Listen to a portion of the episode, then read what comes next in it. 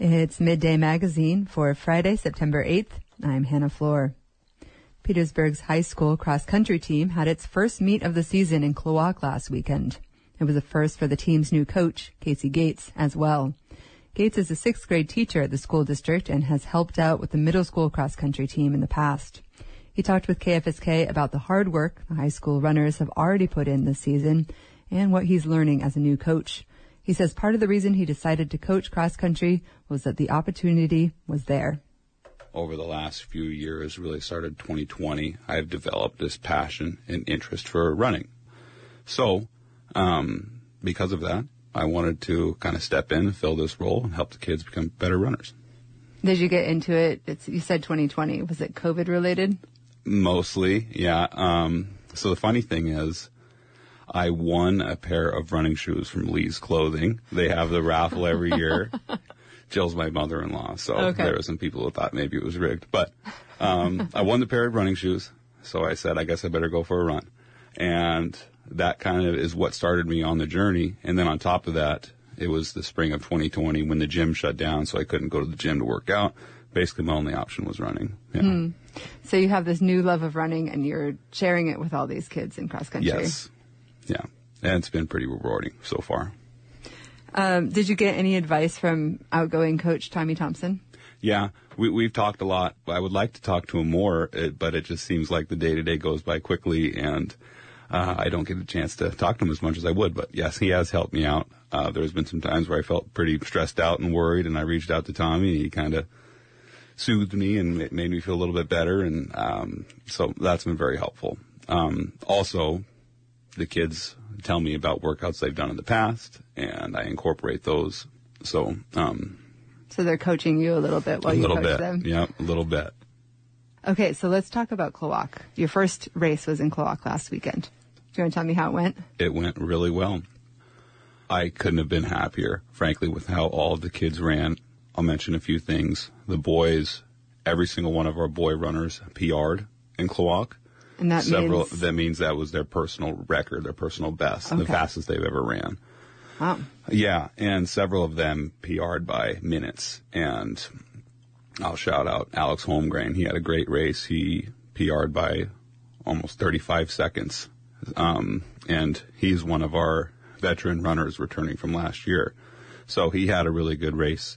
All the boys really did well. We finished third in that, um, which was a pretty respectful showing. And we didn't have two of our top runners. So this upcoming weekend is looking even better. And our girls did tremendous. Maria Toth and Kinley Lister had incredible races. Maria Toth won the whole thing. She was the first place finisher oh, by a, by a long shot. So Maria and Kinley were first and second.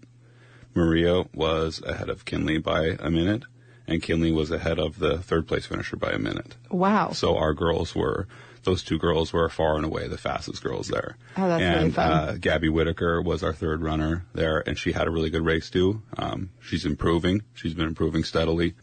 So overall, the race on Saturday went really well. And like I said, I, as a coach, I couldn't be happier. And, you know, it's all just a result of all the work that they've put in. They've been working so hard since August 2nd. That was day one.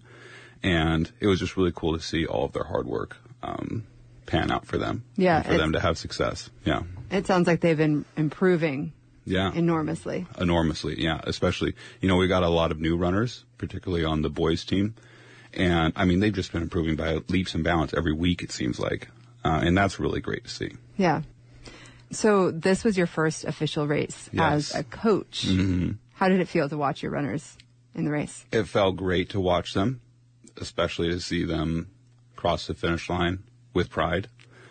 Uh, the overall the day went by really quickly, and it was kind of hectic and chaotic, making sure that I was in the right spot at the right times. being where the boys needed to, me to be and then going and getting the girls warmed up and making sure they were ready to run. And it was kind of a whirlwind, honestly, which I didn't really expect. I didn't know what to expect because it was my first race. But, um, so to answer your question, I mean, it was incredible to see the kids run. Big learning experience for me as far as how those days are going to go and what I need to do as a coach. That was new high school cross country coach Casey Gates. Petersburg's cross country team will compete in Wrangell tomorrow. The season lasts through the month of September, with regionals in Juneau on September 30th. Bristol Bay could see fewer sockeye return next year. That's according to the preliminary preseason forecast from the Fisheries Research Institute in Aleknagik. Forecast reports on Bristol Bay as a whole, and researchers say it gives members of the fishery perspective two months before the formal forecast is announced. Christina McDermott has more.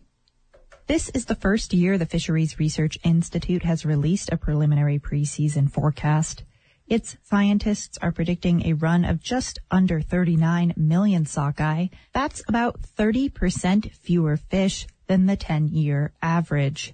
Curry Cunningham is a fisheries professor at the University of Alaska Fairbanks and a member of the research team. He says the preliminary forecast, which is for Bristol Bay generally, gives fishers perspective for next year a little earlier than usual. Now, this year, we uh, wanted to put out a product a bit earlier, basically on a timeline when the last in-season sort of daily release from the Alaska Department of Fish and Game was available, kind of end of July, beginning of August. This preliminary forecast is based on in-season estimates of total harvest and escapement numbers and in-season age information from the Alaska Department of Fish and Game. Cunningham says that because the numbers aren't finalized and the Bye River Run reconstruction process not yet undertaken, the preliminary forecast is less accurate than the formal preseason forecast released each year in November. Total sockeye salmon run to Bristol Bay are, you know, standard preseason forecast, our formal preseason forecast that comes out in November has an error rate of about 15%. This has a higher error rate of about 18% at the Bristol Bay scale. Cunningham says both forecasts make predictions based on returning sockeyes ocean age or how long the fish have spent at sea. This year, he says about 80% of returning fish were ocean 3 sockeye. Cunningham says that's usually as old as fish get before coming back. So a key part of the, the lower forecast this year, one, you know, these systems change in productivity over time, number one. And number two, uh, we were seeing this sort of strong cohort that was represented as two ocean fish in 2022 and three ocean fish as 2023. They've now passed through the system and it seems like we're going to see a, a slightly lower run next year. Next year, Cunningham says they're expecting mostly ocean two fish to return, which means fishers might see smaller sockeye.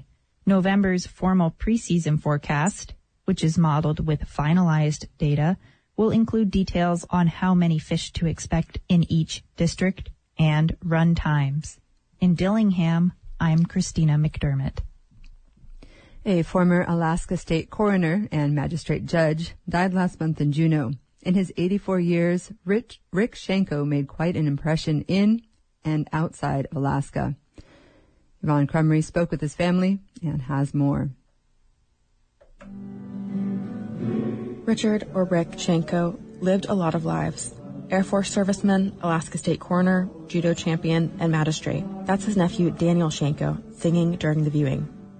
Dozens of friends and family members, many who came from out of state, gathered for the last day of novena, nine days of prayer following a death in the Filipino Catholic tradition. Above Siangco's coffin is a slideshow he put together himself pictures of him in a Here Comes the Judge t-shirt with his family, military and state officials recognizing his achievements, students in white judo robes, and lots and lots of fish. A slide of him standing with former Alaska Governor Bill Egan replaces one where Siangco holds a massive king crab.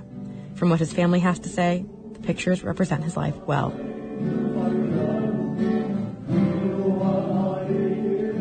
Siangco was a family man and Daniel has many fond memories of his uncle, like bringing his own kids up to see Siangco and Juneau when they were younger.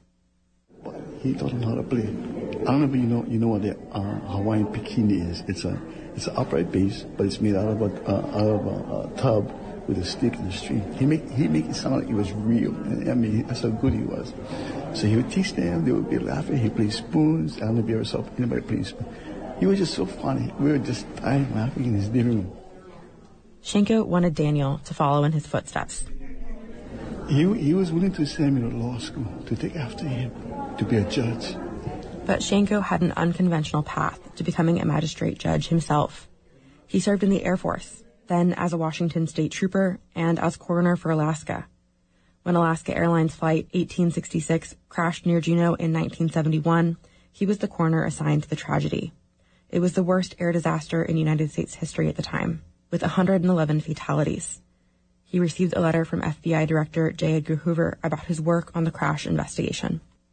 In his memoir, Siangco wrote that he became a magistrate when a judicial conference drew all of Alaska's judges to Anchorage. Siangco was sworn in, so there would still be someone to preside over trials in Juneau during the conference. He worked as a magistrate judge and coroner concurrently and retired in 1990. Siangco was one of 13 kids in his family, born and raised in Molokai, Hawaii. Growing up, he was a sort of ringleader with his siblings, says his last surviving sibling, Rita Dioric. And Rick would gather us up when we were like mm, 10, 11 years old. We'd go and steal watermelon at the field. Rick was our leader. And he would take us up to the mountain behind where we lived to pick up some mangoes. And then we'd see some wild pigs. And Rick would teach us how to climb the tree really fast to get away from the wild pigs. But we were only 10 years old. But he protected us. And um, we felt safe with him around. Dioric said when he moved to Juneau in 1969, he convinced all his siblings to join him. For a while, much of Siangco's family lived in town, but eventually they moved back to Hawaii. So one by one of, of us moved up to Juneau and worked, and we all retired from there.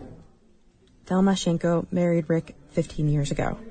He was friends with her sister and brother-in-law when Delma immigrated from the Philippines, and he would tease her about being shy.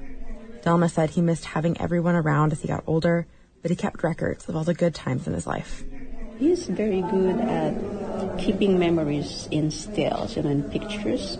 He would have like albums every year of what happened. Dioric says her brother will be remembered for his work with young people in juvenile cases. He loved to help people, and when he became uh, a magistrate, he helped a lot of kids. In Juneau, I'm Yvonne Krumrey. Interior Secretary Deb Haaland has can- canceled all oil and gas leases in the Arctic National Wildlife Refuge. She told reporters Wednesday it safeguards the land for future generations. With today's action, no one will have rights to drill for oil in one of the most sensitive landscapes on Earth.